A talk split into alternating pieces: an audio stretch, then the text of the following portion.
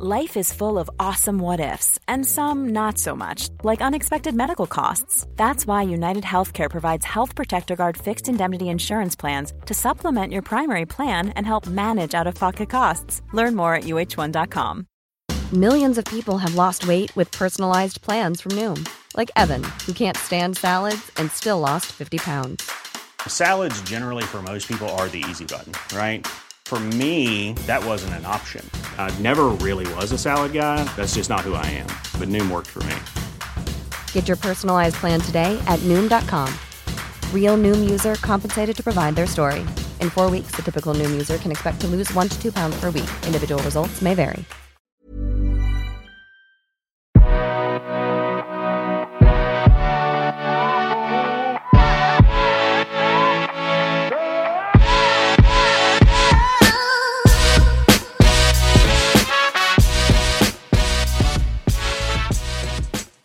Oh my life, vad underbart livet är. Är ni beredda där ute att hålla med mig? Dagens samtal med underbara Pontus Gustafsson som har varit på en retreat där han har varit tyst i tio dagar. Kan ni fatta det? Jag kan inte förstå. Wow, wow, wow, vilken förbannat modig kille det är. Jag tror, nej, jag tror faktiskt inte att jag skulle klara av, ja vi snackar nog minuter här. Varför håller vi på med meditation och vad är meditation? Jo, det handlar om att stilla sitt sinne, att bara få vara. I stillhet och observera vad det är som händer i oss själva. Vi kan få många svar via tysthet och tysthet talar högre än vad vi tror. Jag fick höra en gång att meditera är att rengöra sitt sinne och jag är absolut beredd att hålla med om det. Stort tack till dig Pontus som, eh, som delade med dig av din resa som du har gjort nu. Vi lyssnar på Pontus. Varsågoda.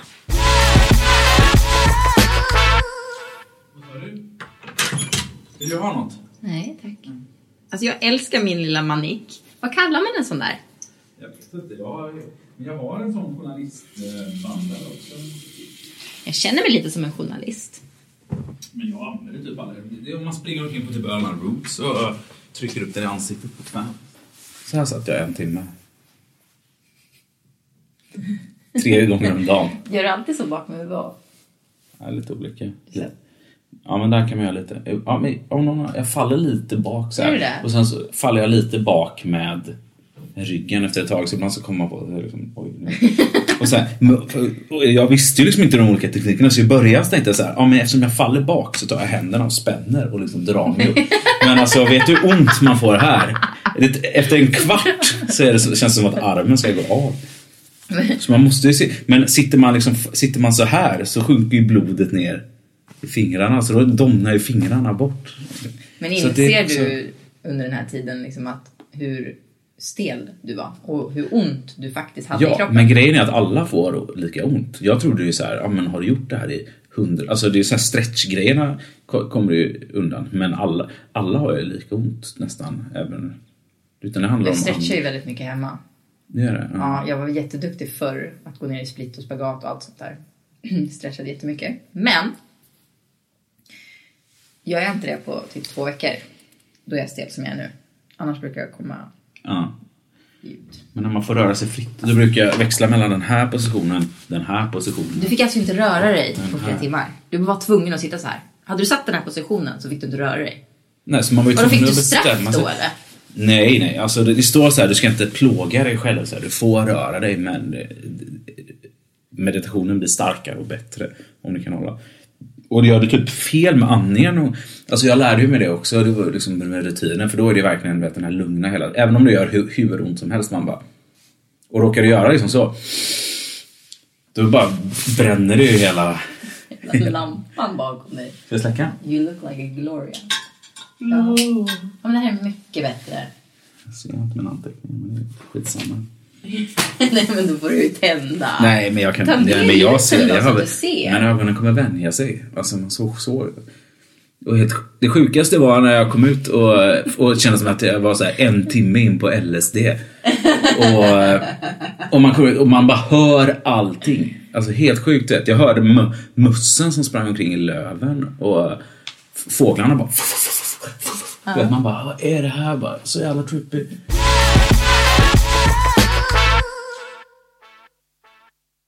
Välkommen Pontus. Tack så mycket. Idag sitter vi hemma hos dig. Det gör vi. Och det är ju inte vart som helst, utan det är ju hos dig och din podcast, Gatuslang. Precis, men vi har hittat en ny plats där jag aldrig har spelat in en podd förut. Jag brukar sitta i min studio som heter Gatuköket, men nu sitter vi i gatuhallen. på min halvmatta här i meditationsställning med en Ja. massa levande ljus och filtar. Alltså det låter så mysigt. Det är mysigt. Det är mysigt. För att vara en hall är det ju väldigt Ja. mysigt. Du hade en väldigt, väldigt bra matta måste jag säga. Det är en äkta. Jag är ju sådär att jag går ju och känner in rummen och känner vart det är som dovast ljud. Och sen så kände jag så här, nej men vi pimpar på lite. Jag hade ju med mig en liten filt som jag alltid har. Mm. Vi har fått till det här så bra. Och till och med jag känner mig trygg. Jag har både Loop Troop, Roffe Ruff och Jaster Cat som vakar här med här. Mm, jag känner att jag har döden bakom mig. Det har du. Ja. det har du. Roffe Ruff som promenerar på dödskallar. Det är som eh, Kambodja. Ja. Killing Fields. ja. Hur känns det nu att eh, jag sitter och, och intervjuar dig? Men det känns ganska tryggt. Du, har ju, du körde lite intervjuteknik där under middagen här innan. Mm, Man har ju liksom gått och blivit ett med sin podcast-intervju. Jo tack, det har jag märkt många gånger. Alltså, när man känner här, åh, med, med all, ry- rytmiken är och hur man ställer frågor i vardagen. Man kan liksom så här, åh, Den där frågan ställer jag i varje poddavsnitt i Gatusnö. Ungefär. Då kan det vara bra att träffa någon som också spelar in podd. Nu har ju du varit och gästat andra poddar i och för sig. Men man måste ju få mer inspiration. Jag har ju kontaktat dig av en anledning. Och det är ju för att du har, du berättade att du har gått igenom en, du har utmanat dig kan man säga. Det kan man säga. Ja, men först och främst varför gjorde du det? Eller vad är det du har gjort liksom? Det jag har gjort är att jag har gjort en 10 dagars retreat eh, som kallas för Vipassana meditation. Eh, en väldigt krävande meditationsteknik som jag, vi kommer att prata om mer. Men anledningen till att jag gjorde det var ju för att eh, jag vill utmana mig själv. Dels för att man behöver göra svåra saker för att växa som människa men också för att man behöver brottas och slåss med sina demoner som man har där Precis. uppe i skallen. Som jag tror att alla har oavsett hur välmående man än är. Så tror jag man har saker att bearbeta. Och det är väldigt lätt i dagens samhälle med mobiltelefoner och Netflix och ja, ja, allting egentligen runt omkring. Och bara, och bara fly in i någonting. Och så helt plötsligt är man 80 bast och ligger här på dödsbädden och har liksom inte bearbetat någonting egentligen. Nej, och de, tyvärr väldigt många minns ju, det är väldigt många nu som inte minns stora delar av sina liv. För att det är sån otroligt tryck på hjärnan och stress, stresspåslaget är så pass stort. Så att jag tror att en sån här retreat kan vara väldigt nyttigt för många. Verkligen. Och det insåg jag när jag var där, om, om vi pratar om minnet. Det var ju massa saker som dök upp som jag bara Wow, det här har jag glömt. Bara, hur kom det här minnet upp? Och jag började drömma en massa saker.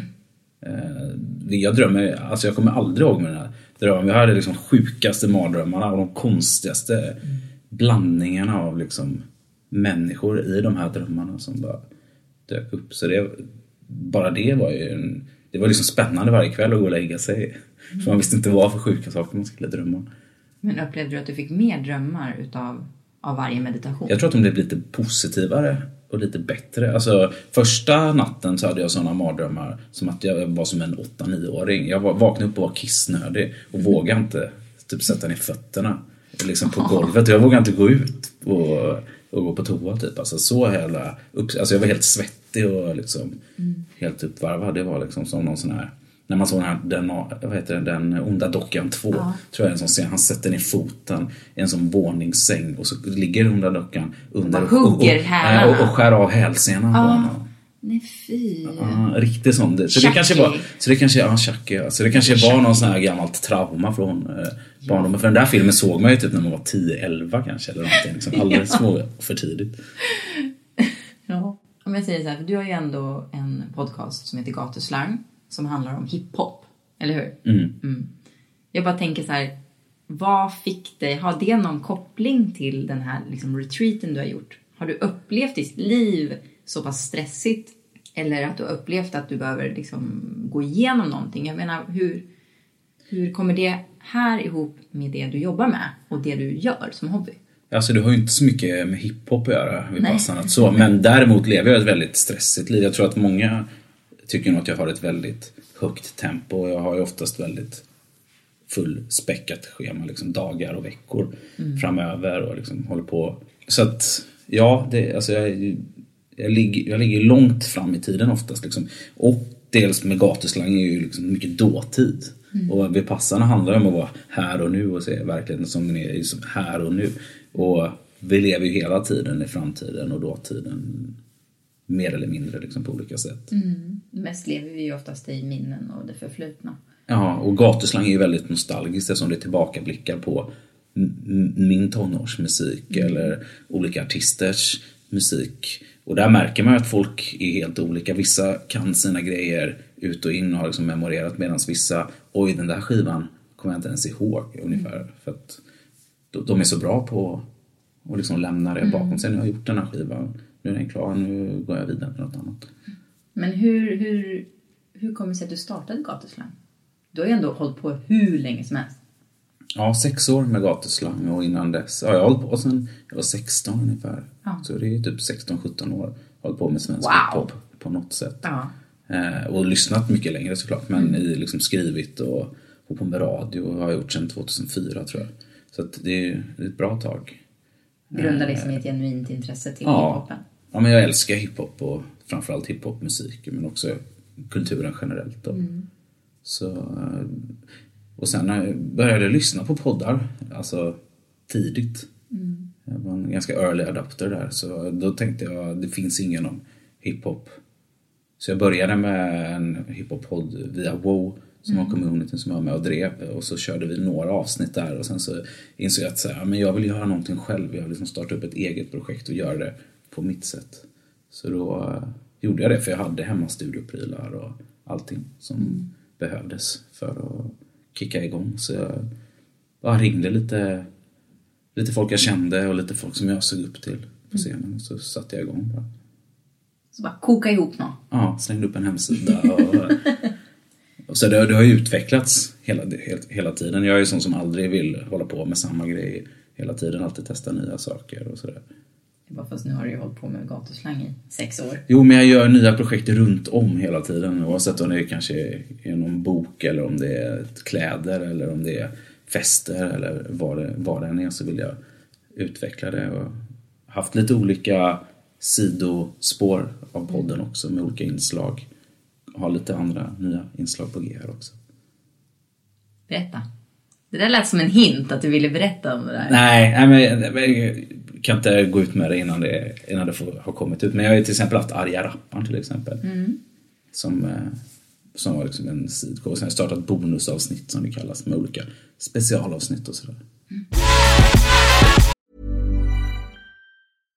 How would you like to look five years younger? In a clinical study, people that had volume added with Juvederm Voluma XC in the cheeks perceived themselves as looking five years younger at six months after treatment. Look younger, feel like you. Add volume for lift and contour in the cheeks with Juvederm Voluma XC. Reverse signs of aging by adding volume to smooth laugh lines with Juvederm Volure XC. For important safety information and to find a licensed specialist, visit juvederm.com. That's J U V E D E R M.com. Not for people with severe allergic reactions, allergies to lidocaine, or the proteins used in Juvederm. Common side effects include injection site redness, swelling, pain, tenderness, firmness, lumps, bumps, bruising, discoloration, or itching. There's a risk of unintentional injection into a blood vessel, which can cause vision abnormalities, blindness, stroke, temporary scabs, or scarring. Talk to a licensed specialist to find out if it's right for you. Hiring for your small business? If you're not looking for professionals on LinkedIn, you're looking in the wrong place. That's like looking for your car keys in a fish tank. LinkedIn helps you hire professionals you can't find anywhere else, even those who aren't actively searching for a new job but might be open to the perfect role. In a given month, over 70% of LinkedIn users don't even visit other leading job sites. So start looking in the right place. With LinkedIn, you can hire professionals like a professional. Post your free job on linkedin.com/people slash people today. When you're ready to pop the question, the last thing you want to do is second guess the ring. At Bluenile.com, you can design a one of a kind ring with the ease and convenience of shopping online. Choose your diamond and setting. When you find the one, you'll get it delivered right to your door. Go to BlueNile.com and use promo code LISTEN to get $50 off your purchase of $500 or more. That's code LISTEN at BlueNile.com for $50 off your purchase. BlueNile.com code LISTEN.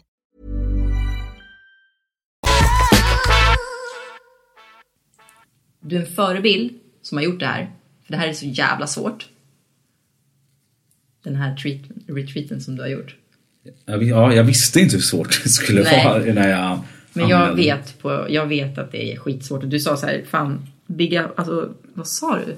Du sa någonting till mig, om jag skulle klara av att göra det där så skulle, jag kommer inte ihåg vad du sa. Men typ så här, fan wow, om du lyckas. Och ja, jag vet faktiskt inte om jag skulle klara av att sitta liksom. För att, berätta, hur var dag ett? Du var lite nervös för det där. Man var lite nervös, ja. Men då, då ska man ju klargöra först vad, vad det är kanske. Ja. Mm. Eller vad, det går ut på. Det är alltså tio dagars tyst meditation. Du får inte prata någonting med dina eh, personer som du bor med. Och du delar rum, man bor två och två. Så man, man bor ju med en annan person som man inte kan prata med på tio dagar. Alltså, Bara det är ju liksom väldigt udda. För jag har ju liksom varit på massa läger hela liksom mellan och högstadietiden då man liksom ligger och äter godis och spelar fet musik. Och liksom Tror du inte att vissa människor bara liksom ändå synkade och började viska till varandra och ändå dela med sig? Alltså vi gjorde inte det, så jag, jag vet inte. Men eh, det, jag hoppas inte det. Alltså jag tycker det är rätt coolt om folk... Jag var ju sån liksom... Jag kommer inte tumma på, eh, på reglerna utan jag, jag är en sån här... Alltså gör man en sån här grej tycker jag man ska gå 100% annars tycker jag man kan skita i det. För det är, Och så är jag med de flesta metoder. Jag tycker man ska göra det liksom 100% vad, vad det än är. Försöka gå 100% vad det än är. Men eh, det, utöver att du inte får prata så får du inte skriva, du får inte läsa, du får inte lyssna på musik. Eh, och ja, men alla de här vardagliga grejerna, du får ju inte ha en mobiltelefon såklart. Liksom alla värdesaker lämnar du in. Du Och du visade får- ju mig ett schema förut. Och Mm. Är det så att man har...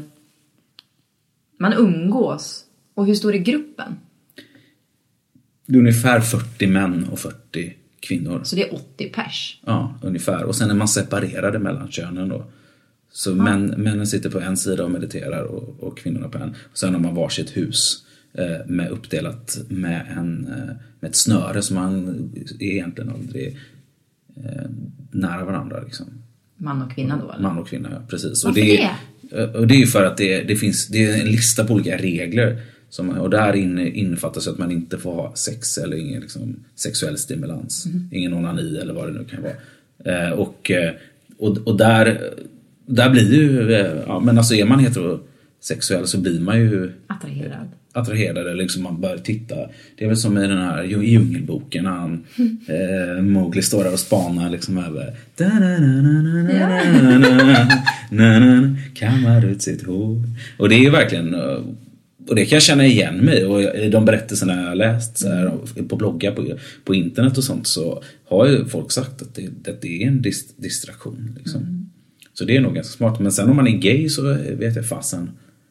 För då, ja. men, men å andra sidan får du inte, du får inte visa ben eller axlar eller liksom armar på det sättet. Och liksom, du kan inte, ja, nu vet jag inte om folk gjorde det, men man får inte springa omkring liksom, halvnaken mellan duschar och, och rum och sådär. Utan Man får liksom inte hinta till sådana. Så det kan jag tänka mig också när du går in i den här tysta meditationen och guidad meditation att det blir på något sätt också, det blir ju så himla mycket känslor. Det blir så mycket energier. Så jag kan tänka mig också att, eh, ja, det är nog väldigt lätt att bli intresserad eller att dela känslor med någon annan. Mm. Om du förstår mig rätt. Ja, alltså det hade nog varit jobbigt att bo med en snygg tjej för mig liksom, i ett rum på två. Det hade ju varit skitjobbigt. Liksom. så att, eh, nej men det, så att jag, i, i början, alltså alla de här reglerna som var liksom uppsatta tänkte man ju, vad är liksom, vad det än var. Jaha, varför gör de så här? Men när man väl har gjort, gjort hela kursen så fattar man precis varför varenda sak är som de är. För att det här har ju gjorts i 2500 år. Den, här, den här meditationstekniken, exakt samma upplägg. Liksom Buddha hade exakt samma schema som vi hade. Var kommer den ifrån? Buddha säger du? Ja, Indien Ja, Indien. eh, är det ifrån. Han var i Indien. Så att... Eh, ja, det är där tekniken kommer ifrån och nu så har det liksom spritt sig över hela världen men är fortfarande ganska underground. Hur Mm, hittade du? Hur hittade du det här? Jag har faktiskt stött på i lite olika sammanhang genom åren. Men det var faktiskt en kollega på mitt jobb där jag jobbade som personlig assistent. Mm. Shoutout till Henning. Om man lyssnar på det här. Men, som berättade om det här. Men han var ju liksom inte så entusiastisk kring det. Utan han bara såhär, du borde nog göra det här. Och, och han, jobbade, han var en sån som jobbade väldigt mycket eh, med sig själv. Förstod jag det som. Eh, så jag sparade ner den fliken som en så här jag har en flik som heter Att göra och en som heter Aktuellt liksom, på mina bokmärken. Som jag tänker så här, men det här någon gång liksom ska jag... Och sen har jag liksom, efter det så har jag liksom stött på det i olika sammanhang. Eh, med folk som har sagt att jag borde göra det. Och så tänkte jag, ja men nu är det, nu är det läge. Nu är jag 33. Nu är det dags. Gyllene åldern. Ja, men jag tror man ska nog, man ska nog ändå inte nödvändigtvis, men jag tror ändå man ska ha varit med om en del och ha en viss mognad. Eh, samtidigt som jag var helt imponerad. Det var typ en 20-årig kille där. Eh, som var, ja, och han hade, jag tror han hade varit en gång innan också, så det var andra gången. Och det var så här, wow, mäktigt. Mm. Och vara så ung och gå igenom det. Och det fanns ju även, jag vet inte liksom vad äldsta var, men säkert över 60 mm. i alla fall. Men det är ju, det är ju det är ju påfrestande fysiskt också. Detta är inte bara psykiskt, den här meditationen. Så är man för gammal, så är liksom sjuk på så sätt. Så jag, vet, jag skulle jättegärna vilja att min mamma gjorde det här till exempel. Men jag, hon har nog väldigt svårt att sitta i den här ställningen som du sitter nu. Så att, men man kan ju sitta på stolar också. Egentligen kan man ju, du kan ju ligga i en säng och göra den här meditationen. Men det är bara att du inte får, då får du inte uppleva riktigt lika kraftfulla saker. Mm. Men om jag säger så här, de första tre dagarna, för det kan jag tänka mig att det var nästan jobbigast. Ja, de, de, de, de vet ju precis exakt alltså, när det slår in. Och när det slår in. Ja, han den här personen då som eh, liksom leder kursen. För man får inte prata, han heter SN Goenka. Och han gick bort för några år sedan och han har ju talat in då för varje dag de här olika meditationsteknikerna. Um, Nej, men jag tänker, efter tre dagar Ja. Jag kom aldrig till frågan. Men efter tre dagar ungefär så känner jag så här att men när började det kicka? När var det jobbigast för dig? Alltså tänk dig så här, sitta helt tyst, samma jävla position hela tiden. Just det. Och då, det gör ju ont som du precis. sa. Precis. Och, då, och då, just det, och det var det jag skulle säga då med att Cuenca vet ju precis när det är jobbigt. Mm. Ungefär. Och då säger de ju att det är dag tre och det är dag sex som folk tänker, nu drar jag härifrån. Fuck det här. Nu går jag super mig full. Tänker inte du nu så här, hur fan visste hon att det var dag tre? Som det började. Ja men så där tänkte man varje kväll när de hade en föreläsning. Det är en föreläsning som är en timme och en kvart ungefär. Varje kväll. Och då säger de, alltså så här, helt on point bara, nu känner du så här. Nu kanske du har upplevt det här. Och bara, du har säkert jätteont i ryggen och alla bara skrattar liksom. Så här, åh, vad, åh, Man får skratta i alla fall. Ja, alltså lite, lite för sig själv. Det var någon gång som folk, eh, men alltså, alltså det är så mycket, när den här smärtan infinner sig. Alltså, det är då efter dag fem tror jag det så sitter man tre pass, en timmes pass eh, om dagen där du inte får röra på dig. Och när du, du får så mycket smärta i kroppen och du pumpar ut så mycket eh, endorfiner heter det va? Eller vad heter det? Eller adrenalin, adrenalin det som tar bort smärta. Ja. ja. så att du är liksom, folk är ju helt drogade typ. Alltså, och folk går ju omkring som att de, det var någon kväll vi var, det var som att alla hade käkat ecstasy typ. Så folk bara gick omkring som stora smiley-gubbar och var glada för, typ, så här, man var glada för ingenting. Mm. Så här. Och jag satt och käkade någon banan och tyckte att det, var liksom, det här var den godaste bananen jag ätit i hela mitt liv. Och mitt pepparmyntste var liksom, det, här, det är fantastiskt. Livet är alldeles underbart, liksom, mm. tänkte man. Och liksom, folk var liksom men det är inte alla är inte synkade sådär. Då kan det ju komma in någon som liksom är helt tårögd och liksom bara helt rödögd och det bara rinner ner för kinderna. Mm massa tårar. Liksom. Men berättar de då vad det är ni går igenom som gör att ni får det här? Är det inte total, att ni har ändå känt total frihet någonstans? Att man inte har alla dessa krav och allt? Jo, men det är också... En befrielse någonstans? Ja, det är det, det, är det väl också. Just att, ja, men just att man får, får känna efter med sig själv. Men sen är det är klart, det är, det är ju jobbigt också att, att känna så mycket om man inte är van Mm. Vid det. Liksom. Jag kan tänka mig, nu vet jag men liksom, jag är uppväxt som man och då ska man inte visa känslor och gråta på det sättet. Och det är ett jättebra sätt eh, för att få ut saker. Ja, nej men Eh, så känt. jag gråter ju liksom, många män är ju så här, gråter en gång om året eller liksom kanske när det är Ja, någon på sin höjd. Ja men ungefär. Liksom. Så här, man vet ungefär vilka filmer man har gråtit till och någon låt som man lyssnar på precis när man har gjort slut med sitt ex.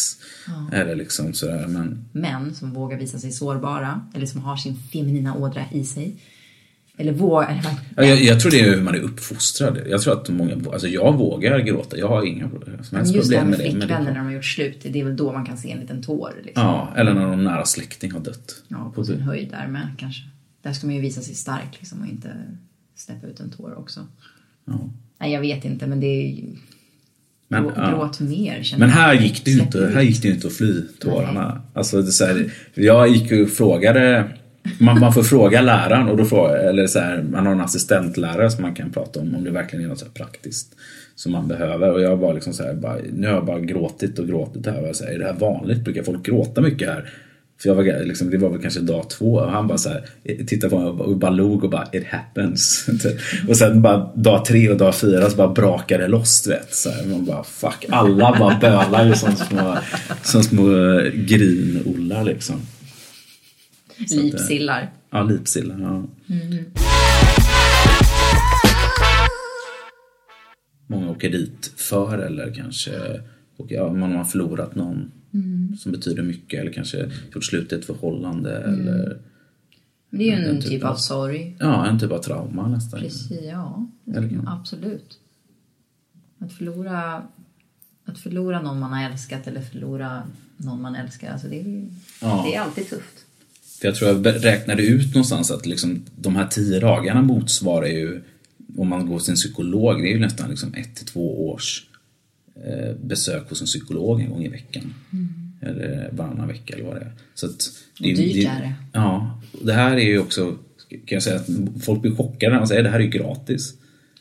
Eh, utan det är frivillig Så jag tappar hakan, jag bara what? Så att, det, ja, så att det är alltså frivillig penning detta som det drivs runt på. Och folk är ju så upplyfta efter de här grejerna så att folk ger mer än vad det behöver för grund. Och alla som jobbar, till och med läraren, alla måste göra det här gratis. Man får inte ta ut det för det var, det var liksom Buddhas grundidé på något sätt. Att, för, att peng, eh, för att pengar är någonting eh, som gör människor olyckliga. Exakt. Och- Och det stämmer. Det gör det. Och, det, och, det, och det, han, han intygar det själv för Goenka då, han som är lärare. Han, är ju, eh, han var ju en jätterik affärsman som åkte runt kring hela jorden och, och, ja, och var verkligen så här kapitalistisk och liksom, men totalt jävla olycklig. Och hade jättesvår migrän och försökte hitta massa olika sätt att bota den här och till slut så hittade han morfin och blev morfinberoende. Eh, och eh, det här höll ju på att ta koll på honom och så fick han reda på den här meditationstekniken. Och då så sa han ju upp sig från allting och slutade med det. Eh, och blev av med migränen. Eftersom den förmodligen var psykosomatisk då. Eh, och det har man ju förstått också. Så här, jag har alltid tyckt att det var så här humbug, hitta på att så här, men saker är liksom fysiskt, man har ju smärta fysiskt. Men det här var ju verkligen, alltså det är ju så många människor som blir av med sina smärtor, sina kroniska smärtor som de haft hela livet för att det sitter, det är hjärnan, det, det sitter. Det var också en, så här, lite av en uppenbarelse för mig som är väldigt så här, ja, men jag är ganska vetenskaplig av mig. Det här är ju väldigt vetenskapligt. Den här meditationen är supervetenskaplig och han förklarar, för de pratar ju om ja, men liksom både mikro och makrokosmos väldigt mycket. Kvantfysiken. Ja, precis. Så det är väldigt djupt på det sättet och den är också samtidigt väldigt religionskritisk. Det är också därför den har så svårt. Och det klassas ju inte som en religion, buddhismen, utan det är ju en filosofi. Den energin som ni skapade där i rummet tillsammans med den här meditationen och guidad meditation. Jag har väldigt lätt att sväva iväg i guidad meditation. Och kan bearbeta väldigt mycket, väldigt djupt. Eh, och håller på att bearbeta själv den lilla flickan i mig. Så jag går igenom åldrarna eh, från när jag var liten, vilket är väldigt intressant. Jag får ju upp det väldigt tydligt i bilder. Och det kan jag tänka mig att du också fick i den här. Och också väldigt mycket barndomstrauman som man river upp. Det började ju med, jag tror det var andra eller tredje dagen som jag såg min egen födsel. Oj, vad Eh, häftigt. Ja, och det är ju liksom det första traumat. Man föds in i ett smärta och ett trauma och, och eh, ja, men, av den typen av mörker. Liksom. Och, och det är någonting som alla människor brottas med. Man, man brottas liksom, varför finns jag på den här planeten, den här jorden och vad, liksom, vad är meningen med livet? Och det, det får man ju kanske aldrig reda på. Men det var jävligt sjukt att se, se sånt för jag har ju aldrig eh, liksom mediterat och speciellt då var det helt surrealistiskt när man eh, för då låg jag ner och gjorde meditation och var liksom i en dvala. Jag, eh, jag liksom sov men var ändå vaken på något sätt. Så jag, så jag fick, kunde se inre bilder men jag var fortfarande, jag var fortfarande liksom med om att jag var i det här rummet. Och såg mig själv liksom komma ut ur mamma och skrika. Liksom. Det var helt sjukt. Det där är ju inte så van. Alltså det, det tar ju rätt lång tid innan man upplever det där. Har jag förstått det som. Ja, Så att, och så du det- upplever det liksom bland de första grejerna. Det är ju faktiskt väldigt stort. Ja, jag tror det. Jag, jag, jag, liksom, jag har inte pratat med folk så jag vet inte riktigt vad folk upplevt för grejer. Jag bara tyckte det var så jävla bisarrt. Så, här. så Jaha, då- det så är då- ju. Ja, men visst är det. Men eh, du, du sa det här att du har att det var mycket Alltså det är mycket svårt att fokusera med din skräck. Men hur länge har du mediterat som längst? Nej, men det... Jag har ju någonstans alltid varit väldigt hyperaktiv. Ända sedan jag var liten. Jag har ju alltid, det var som mamma sa så här, direkt när du föddes så var det liksom som att du, det var saker på gång. Du visste typ redan vart du skulle. Och jag älskar ju liksom det här med, med snurren, så jag vet inte vart jag ska men jag ska komma dit. Och min mamma har typ sagt det jämt när jag var liten. Hon var så här, du, du bara typ kom ur mig, du kollade på mig och sa hit ska jag. Jag ska ju vidare, jag ska göra saker, jag ska klara mig. Och jag har väl alltid liksom, jag vet inte, men jag har ju, jag har ju alltid hjälpt människor. Och så var det typ för två år sedan ungefär. Så hände någonting i mig. Jag var med om en sån enorm smärta i en relation. Jag levde i en relation med en yngre man som inte var från Sverige. Och jag bara insåg hur, hur vi brottades mentalt. Där vi höll på att förstöra varandra. Och jag försökte bara rädda honom. Och han försökte typ rädda sig själv. Bara enormt mycket kärlek och till slut blir det liksom manipulation och så vidare. Så jag bara kände så här. Nej.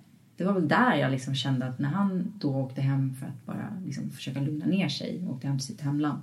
Då, in, då var när jag hamnade med mig själv så behövde jag så mycket återhämtning. Så att jag minns att jag bara satt mig. Jag visste ju vad meditation alltså jag visste ju på något sätt liksom, men för mig var det bara så här, äh, jag måste återhämta mig. Och hamnade liksom i de här och började gå kurser. Jag, jag mötte, ja men det bara kom till mig. Jag vet inte vad det var, men vart den var så var det ungefär som att allting kom till mig. Helt plötsligt började det komma kunder till mig som, som fatt, visste liksom om de här bitarna. Så folk guidade mig in i de här bitarna. Så till slut så, mm. Intressant. Ja. Nej, men, för- du säger ju också då att du är liksom lite så här, alltså all over the place. Ja, precis, ja, ja. precis som jag. Jag är också så väldigt social, jag får liksom prata väldigt mycket och då reagerar ju folk så här. Ska du åka på meditation? Du som är så liksom, eh, har, du har väl någon diagnos eller liksom ungefär. Men det är ju det är precis sådana som oss som behöver meditation. Det är för oss som meditationen finns till. För det är så man kan, man kan stilla sitt sinne och sitt oroliga sinne och, och all, all eskapism som man, man håller på med. Och det är kanske inte någonting som folk tänker på det här hur folk flyr verkligheten. Men när man har gjort det här i tio dagar då ser man ju allting hos sig själv, alla sina brister och liksom exakt vilket flyktbeteende man har. Och man ser också det hos alla andra, de man känner, sina vänner. Man ser det direkt liksom. Folk som tröstäter, folk som tar Missbruk. droger, folk som, ja, men du vet, allt från sova för länge, alltså allt, eh, all, alla de här typer av liksom problematik. Varför fri från struktur i livet. Ja. Att ha en strukturerad vardag som väldigt många behöver. Ja, och, och för mycket också. Vill- ja, men tänker man på det så blir man ju liksom blir man ju tokig. Då kan man inte göra någonting till slut. Liksom. Då, är det, då är det ju bara att gå på en sån här lång vipassana ett och ett halvt år i Burma liksom, som är sista utvägen. Och det, och det vill man ju inte. Man vill ju äta Ben Jerrys och ha sex. Och, Ja. och liksom eh, gå ut och dansa ibland, eller hur? Ja. ja, vad roligt. Två favoriter är sex och Ben Jerrys. Underbart. Men jag tror ju så här någonstans att människor flyr så enormt mycket från saker som gör ont inombords. Och det är också lite det här varför jag ville intervjua dig med just den här eh, övningen. För hur tror du att det du delar med dig kan hjälpa någon annan? Hur tror du att det här kan vara? Vad hoppas du på? Alltså hur jag kan hjälpa andra i och med att jag har gått den här, tänker du? Ja, eller att förmedla och dela med dig av din Och det är ju en av grund... upplevelse. Ja, och det är ju en av de här grundbitarna i den här meditationstekniken. Det är att man ska ta med sig det här hem och dela vidare det. Eh, och det ja, och det här och att jag är med i din podd var ju någonting, för det visste jag när jag var där va? Hade vi pratat om det? Vi pratade nog om det. Innan, precis ja. Exakt. vi Ja, så att jag, innan så att jag tänkte jättemycket bara det här måste jag ta upp i podden och liksom det här är superviktigt. och liksom, men jag, man hade ju ingen pe- papper och penna så jag kunde inte skriva ner någonting så det försvinner ju ändå efter ett dygn eller två Mm. liksom, och det kommer upp. Men då tänkte jag det som, ja men grymt, då har jag det här. Jag kommer liksom posta det på Instagram, jag kommer posta på Facebook. Jag kommer så här ringa till alla polare och berätta hur mycket jag bryr mig om dem, hur mycket jag älskar dem och liksom så här och få dem att kanske gå den här eh, Vipassana meditationen i tio dagar. Eh, och det är, väl det, det är väl det som är det viktiga. Liksom, få människor att öppna ögonen. Men sen är det också att det är bara du själv som kan hjälpa dig. Exakt. Det, det är det som är, det är det som är hela grejen med det här. Och det här är ingen lätt meditationsteknik. Nej, du kommer ju att jobba med en bearbetning längre än så här. För att det kommer ju att finnas i dig hela tiden. Du kommer att komma på saker. Du kommer fortfarande hålla på och jobba med det här. Som sagt, jag har hållit på i två år. Det är inte först nu som jag börjar inse vissa saker. Men jag var precis likadan som dig i början.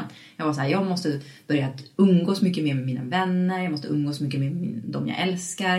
Men det är så här, är det bara, till slut så har jag stått så här, men fan är det bara jag som känner så här? Så har jag känt. Ja. Och det, och det kände jag att det, här, att det växte väldigt mycket. För det är ju tre olika meditationstekniker. Eh, tekniker. Eh, den första är ju anapana som är en sån här superklassisk där man sitter och andas eh, ur, ja, ur, ur näsborren helt enkelt och ska känna. Och det gjorde jag ju första tre dagarna är det ju bara det. Så satt jag, och jag visste ju inte vad det skulle leda riktigt så jag satt liksom i 30 timmar och blåste ut luft. Och vad skapade det i dig? ja, men det- då blev man väl liksom frustrerad men jag tänkte så här, det lossnade snart. De berättade, men man fick också så lite mer. För att man börjar liksom med hela näspartiet, hela triangeln, liksom, med hela läppen och hela näsan. Sen så går man till en näsborre och sen typ kan man känna liksom ett hårstrå under näsborren. Typ. Så här, helt sjukt. Det, ö- det ökar ju liksom din förnimmels... Eh, Medvetenhet. Fokus, ja, medvetenheten och, om vad som händer på din kropp. Eh, Men sen så kommer man in i vipassana meditationen. Men sen så avslutas det med en meditationsteknik som, där meditation är för djur, natur och för universum och för världen. Och då, och då, och då har man liksom byggt upp den här känslan eh, för, ja, men för livet på något sätt. Och inte bara för det mänskliga livet utan för allt. Eh, så folk sitter ju verkligen så här och gråter. Jag jag liksom, över liksom plasten i haven eller vad, liksom, vad det nu kan vara över alla de här djuren som far illa. Eh, och liksom, när jag väl satt det där så var det så här, det så här jag kan inte äta kött längre. Så här, det är helt jävla, det är helt jävla För att man får någon orimligt. form att- av medlidande till... Ja, men för att det är också en av de här grundreglerna då, utöver till exempel sexet och att man måste vara tyst, den här ädel tystnad. Eh, Det är just det att inte äta kött. Eh, Eller inte äta, liksom, inte döda några som helst djur för man tror att eh, allting finns ju livet, ja, livet eh, och man återföds helt enkelt tills man har liksom brutit sin cykel och man blir liksom i total harmoni. Och det här vill jag vill ändå liksom påpeka att även om det är en guidad meditation så är det ju inte så här att... För många människor tror att man ingår någon sekt. Det här är ju saker du kommer underfund med själv. Det är ju inte någon som sitter och talar om för dig så här att du skall icke äta kött därför att. Du skall icke göra så för att. Utan mycket av de här grejerna kommer man faktiskt få själv. Ja, ja. att Man, alltså det är så här, det är ingen som sitter och tutar i dig hur du ska göra utan det handlar ju mycket om känslor. Man delar med, jag tror också att det är det här alltet i. Allting du går igenom delar du också med någon annan. Alla de här energierna som kan vara på en, min energi kan också vara på en annan del. Jag kan ju dela med mig min energi till dig. Jag kan ju få typ dig att vibrera av rädsla typ, eller nervositet. Ja, verkligen. Och det, Och är man liksom, jag har ju alltid sett mig själv som att jag är ganska känslig för energier och min mamma har alltid pratat om det väldigt mycket. Liksom, att man verkligen så här känner in människor och det kan jag tänka att min pappa till exempel, han kan ha ganska svårt. Liksom, jag, vet, jag vet inte riktigt var, var det kommer ifrån, liksom, vilken typ av energi man känner av. Men det känner man ju när man gick in och mediterade i grupp. I meditationssalen var det en helt annan känsla. Då var det liksom men dels i början så är man lite uppstressad och sådär liksom för att man vet att så här, nu måste jag gå in och... Ja, men det, var liksom, det är väl på själv man, man sätter sig de här prestationskraven att liksom, nu ska jag sitta här i två timmar och meditera. Liksom, jag måste fokusera, jag måste vara liksom, mitt bästa jag. Medan när man var på sitt rum och mediterade då kunde man ju vara liksom så här, då blev man ju liksom ibland lite för slapp och liksom, nej men jag tar ja, man flyger iväg liksom med tankarna. Eh, och sådär. Hur kan det här hjälpa de yngre? Att göra det här så tidigt som möjligt måste ju vara helt fantastiskt. Ja, absolut. Just Vipassana kan jag tänka mig är lite för hardcore för många barn. Men däremot min, eh, en av mina nära vänner Eli, eh, han är ju till exempel, eh, han håller på med meditation eh, eh, och eh, gör det i grupper i skola, eller i lågstadiet. jättebra. Eh, men då kallar man det för mindfulness eh, i, den, i den populistiska kulturen. Man, har väl, man har väl brandat in det till en viss typ av människor liksom, och tagit bort vissa religiösa eller vissa tyngre filosofiska element. Liksom, så att man bara får den glada liksom, yogabiten som man kan strutta hem till familjen efteråt. För det här, var ju, det här är ju rätt existentiellt det här Vipassana. Alltså det var liksom, man ifrågasätter ju typ mer eller mindre sin existens. Precis. Och, och får liksom, jag upplevde ju min egodöd till exempel. Det var också helt sjukt. Egodöd. Ja, det här att man liksom inser att allt man gör i sitt liv är ju för, ens egen, för att liksom främja sitt ego. Och liksom all bekräftelse som man söker är för Precis. egen. Och alla konflikter jag haft i mitt liv är ju bara för att jag själv eh, liksom, oavsett om det är vänskapsrelationer eller i förhållanden med någon man älskar eller föräldrar. Det är bara ens eg, liksom, ett ego man måste släppa. Eh, och det var ju väldigt jobbigt att liksom inse. Och då så tänkte man ju väldigt klart. Jag tänker inte alls lika klart nu som när jag var under den här meditationen. Men då kunde man hitta lösningar och då såg man ju och det, då var det också så himla stärkande att när man först liksom var ledsen över att man var ovän med någon eller liksom kanske aldrig skulle bli eh, få den här bra relationen som man haft med någon som har varit nära. Att man också kunde hitta en lösning på det. Liksom dagen efter. För, för, då får- gråter man ut först och sen så bara shit, det här var jag, jag kan inte vara ledsen över det här. Det var ju mitt fel. Det var jag som... Du vet, så här, och det är ganska det är en ganska tung grej. Och då, och då inser man ju hur det här samhället ser ut när det kommer till ego. Det är helt sjukt. Alltså, jag, när jag loggade in typ så dagen efter jag kom hem, då har man fortfarande lite så afterglow efter... Yes, eh, eh, ja, verkligen. Alltså fem, sex dagar var jag liksom hörde och liksom kände allt. Du vet, var fortfarande lite, ja, lite udda. Men när man liksom loggar in på Instagram och, du vet, och bara ser alla de här selfie-brudarna och eh, muskelsnubbar eller vad det nu kan vara. Liksom, vet, man blir, man blir så, så mörkrädd över vad, vad världen är på väg. Det ständiga jagandet efter en självkänsla, självförtroende och en eh, uppmärksamhets, ett uppmärksamhetsbehov. Ja, men som i princip bara är kopplad till pengar, kapitalism och snabba kickar. Liksom. Det, är, ju- det, är liksom, det, är där, det är där man har lagt lyckan. och Man har, liksom blivit, man har blivit förblindad av, av hur vi har byggt upp samhället. Så det går liksom inte Det här är så himla intressant för det här är nästan som genomgående genom hela podden. Vad jag än pratar om, vad jag än tar upp, i vilket jäkla avsnitt som helst, så kommer vi alltid in på hur mycket sociala medier håller på att förstöra oss. Och den här bekräftelsebehovet, eh, hur, vi, hur vi framställs och hur vi luras utav eh, influencers som egentligen är köpta. Det är ju reklam idag. Ja, Istället för att eh, man säljer reklam på banderoller så lägger man det på en, på en levande människa istället. Ja, och att man liksom fokuserar mer på utseende än det inre hos en människa. Mm. Är också liksom, för att här på det här, alltså folk gick omkring i mjukisbrallor och liksom så här, ja men så här, nu duschar man ju för att man är så jävla deppig typ. Så det är ju det enda man kan göra, gå och ta en varm dusch när man mm. känner sig lite nere liksom.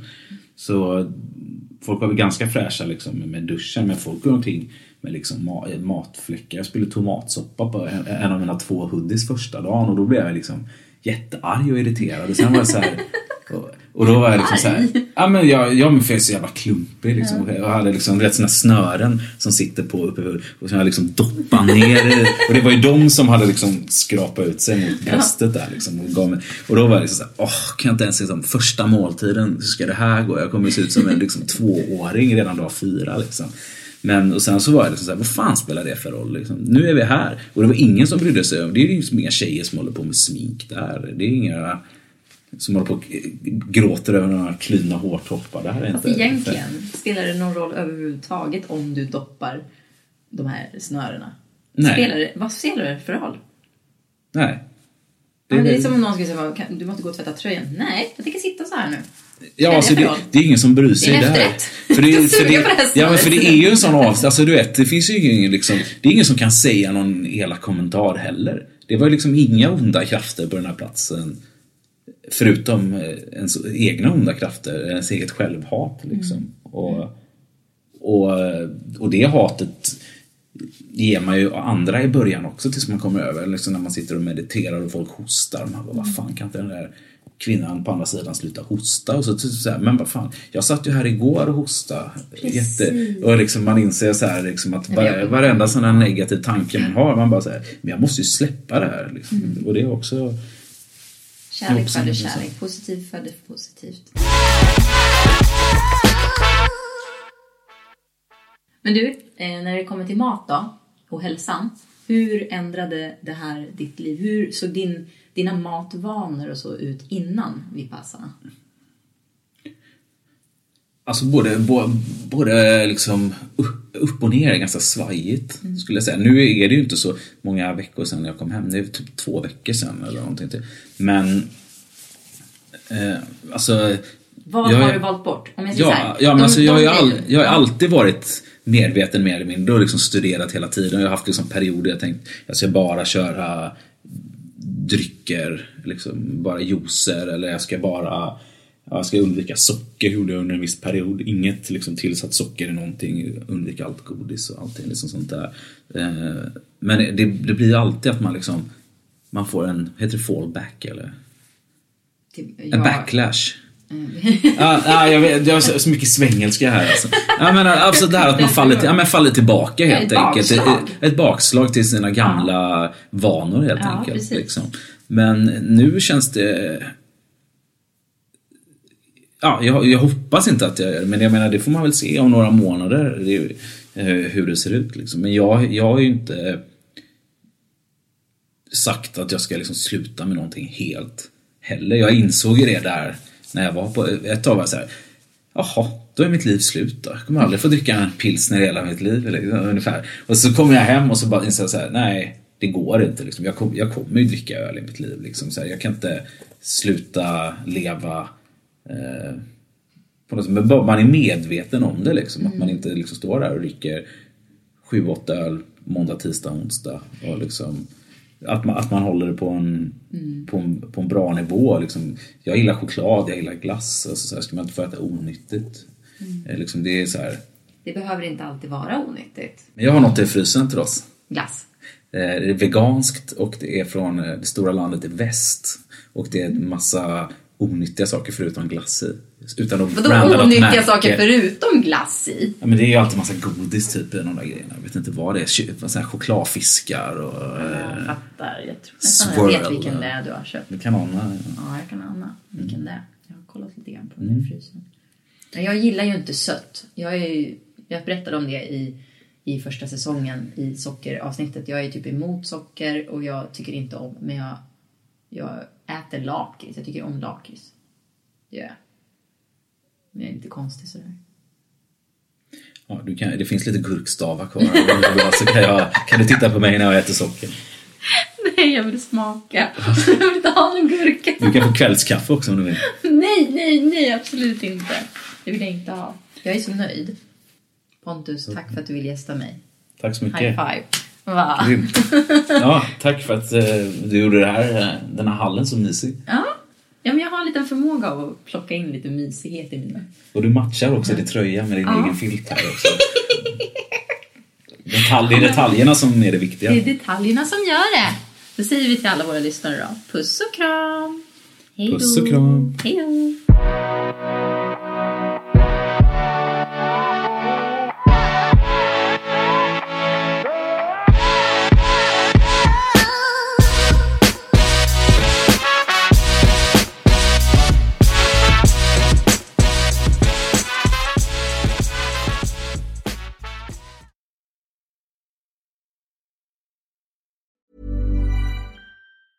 Mom deserves the best, and there's no better place to shop for Mother's Day than Whole Foods Market. They're your destination for unbeatable savings, from premium gifts to show-stopping flowers and irresistible desserts. Start by saving 33% with Prime on all body care and candles. Then get a 15-stem bunch of tulips for just $9.99 each with Prime. Round out Mom's menu with festive rosé, irresistible berry chantilly cake, and more special treats. Come celebrate Mother's Day at Whole Foods Market.